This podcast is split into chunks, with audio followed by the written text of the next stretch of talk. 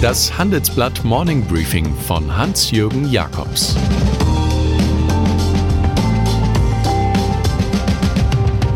Guten Morgen allerseits. Heute ist Montag, der 21. Oktober. Und das sind heute unsere Themen.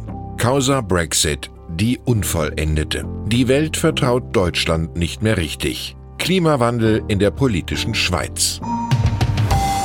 Im Folgenden hören Sie eine kurze werbliche Einspielung. Danach geht es mit dem Morning Briefing weiter. Refinitiv, der globale Anbieter für die Finanzmärkte mit offener Datenplattform und modernsten Technologien. Refinitiv ermöglicht effizienten Handel, erfolgreiche und nachhaltige Anlageentscheidungen sowie die Bekämpfung von Finanzkriminalität. Refinitiv, Data is just the beginning. Wirtschaft. Es soll nachher keiner sagen, es gab keine Warnungen. Die vielen Krisenanzeichen haben Mervyn King, den einstigen Chef der Bank of England, zu einer Brandrede vor dem Internationalen Währungsfonds in Washington motiviert. Er warnt, wir schlafwandeln in die nächste große Finanzkrise. Ein finanzielles Armageddon hätte furchtbare Auswirkungen auf die Legitimität des demokratischen Systems. Niemand bezweifle die derzeitigen Turbulenzen, bedingt etwa durch Handelskriege, so King. Niemand jedoch hinterfrage die Grundlagen der Wirtschaftspolitik. Das sei anders als nach der großen Depression Anfang der 1930er Jahre. Der Rat des Geldexperten, es sei Zeit, dass sich die wichtigsten Zentralbanken hinter den Kulissen mit der Politik darüber verständigten, wie verletzlich das System sei.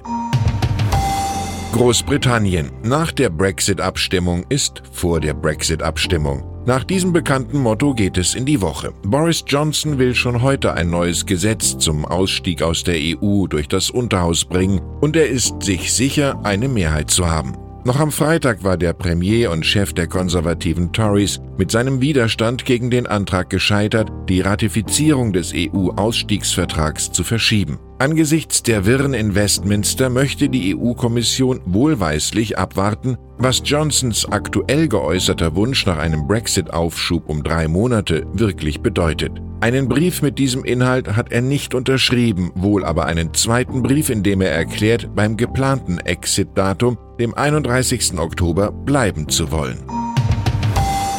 Die Dinge in der Causa Brexit sind also nie so, wie sie zu sein scheinen. Immer ist auch das Gegenteil wahr. So arbeitet die Labour-Opposition trotz anderslautender Informationen daran, Johnsons Antrag zum Kippen zu bringen und einen besseren Vertrag zu erzwingen, inklusive eines neuen Referendums. Sir Keir Starmer, der Brexit-Schattenminister von Labour, kündigt an, Tory-Rebellen sowie die nordirische DUP als Partner gewinnen zu wollen.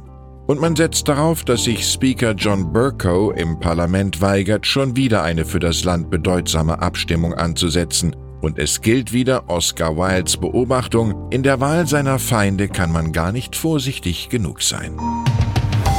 Fresenius Medical Care 4,9 Millionen Dollar für Ärzte öffentlicher Kliniken in Saudi-Arabien, zuweilen in Taschen voller Bargeld. Einladungen für vier Ärzte und deren Ehefrauen nach Nord- und Mittelamerika, alles für fast 400.000 Dollar. Oder 5 Euro Bonus für jedes verwendete Dialysekit in Kamerun, alles offenbar Bestechungsgelder für Vertriebssteigerungen bei Fresenius Medical Care. Die Staatsanwaltschaft Frankfurt ermittelt gegen mehrere Beschuldigte. Das haben WDR, NDR und Süddeutsche Zeitung recherchiert.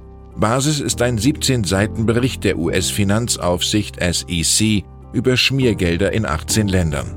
Die meisten in Afrika. In den USA hat der DAX-Konzern deswegen bereits im März im Rahmen eines Vergleichs 231,7 Millionen Dollar an Strafgeldern gezahlt. Es sind solche Vorkommnisse wie bei Fresenius Medical Care, die weiter dem Image des Standorts Deutschland schaden nach Dieselgate, den deutschen Bankskandalen sowie den Prozessen rund um Bayer Monsanto. Das Vertrauen anderer Industrienationen in deutsche Firmen fiel im Trust-Barometer der PR-Agentur Edelmann weltweit innerhalb eines Jahres um sage und schreibe 15 Prozentpunkte auf nur 44 Prozent. Die Unternehmen müssen transparent sein, Verbraucher müssen ihnen vertrauen. Das fordert PR-Eigentümer Richard Edelmann im Handelsblatt-Interview. Aber auch die CEOs müssten anführen und dabei gesehen werden. In Deutschland vertrauen ihnen derzeit nur 17 Prozent der Bevölkerung.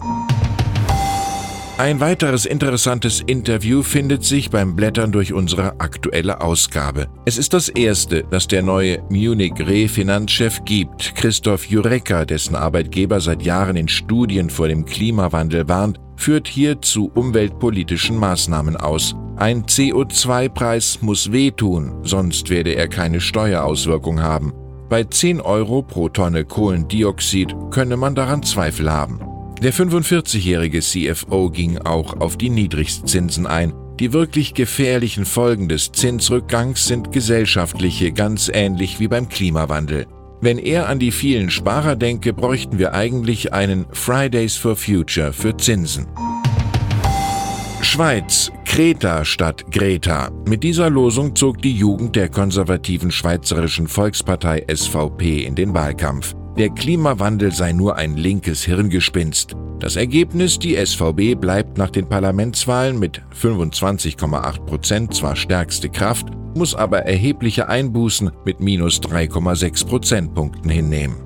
Die Grünen hingegen haben mit 13 Prozent, mit fast 6 Prozentpunkten mehr, die Christdemokraten als viertstärkste Partei abgelöst. Es ist noch unklar, ob sie damit einen Sitz in der siebenköpfigen Regierung unseres Nachbarlandes bekommen. Da zudem die Grünliberalen um 3,3 Punkte zulegen, kommen beide Ökoparteien jetzt addiert auf knapp 21 Prozent. Wer vor dem Klimawandel die Augen verschließt, der wird von den Wählern abgestraft, kommentiert unser Züricher Korrespondent Michael Brecher.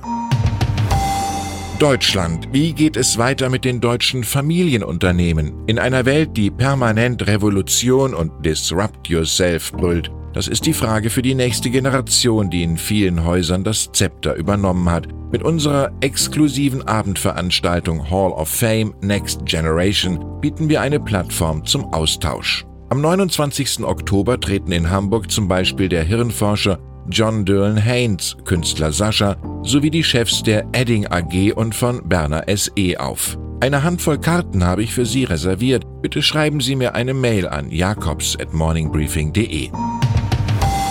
Die Erinnerung ist wie ein Hund, der sich hinlegt, wo er will. Sis Noteboom. Das ist der tiefere Grund, warum die Roland Berger Stiftung die für heute Abend angesetzte Verleihung des Preises für Menschenwürde absagt und auf 2020 verschiebt. Der polnische Menschenrechtsbeauftragte Adam Bodnar sowie das Netzwerk Schule ohne Rassismus, Schule mit Courage hatten verkündet, den Preis nicht anzunehmen. Stifter Roland Berger erklärt das zu respektieren, um weiteren Schaden von meiner Stiftung abzuwenden und den Geist der Auszeichnung für kommende Preisträger zu wahren. Man hätte gerne mehr über Bodnar und das Schulnetzwerk erfahren, aber im Weg steht Geschichtsklitterung. Roland Berger hatte die Gründung der Stiftung stets mit dem Leiden seines Vaters Georg in der NS-Zeit begründet, doch in Wirklichkeit war, wie meine Kollegen recherchierten, Senior Berger gar kein Opfer, sondern vielmehr Profiteur der Nazis gewesen. Und dann ist da noch Heinz Christian Strache, der einstige Chef der FPÖ, dessen rechtspopulistische Partei nun seine Facebook-Seite mit fast 800.000 Nutzern deaktiviert hat. Sie sei Eigentum der Partei, weil sie mit Mitteln der FPÖ aufgebaut worden sei, heißt es. Strache hatte gefordert, ihm die alleinigen Administratorenrechte zu übertragen.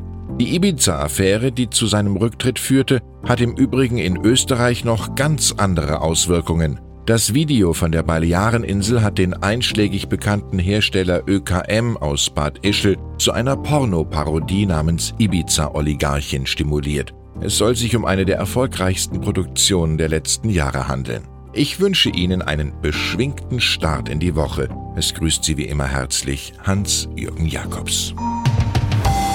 Jetzt noch ein Hinweis in eigener Sache. Drei von vier Beschäftigten machen Dienst nach Vorschrift. Warum ist das so und wie kann es Unternehmen gelingen, eine emotionale Bindung zu ihren Mitarbeitern aufzubauen? Diskutieren Sie darüber unter anderem mit dem Philosophen Richard David Precht, dem Abenteurer Rüdiger Neberg und dem CFO von Mercedes-Benz Frank Lindenberg auf dem Change-Kongress am 12. und 13. November in Berlin. Mehr Infos gibt's unter change-kongress.de.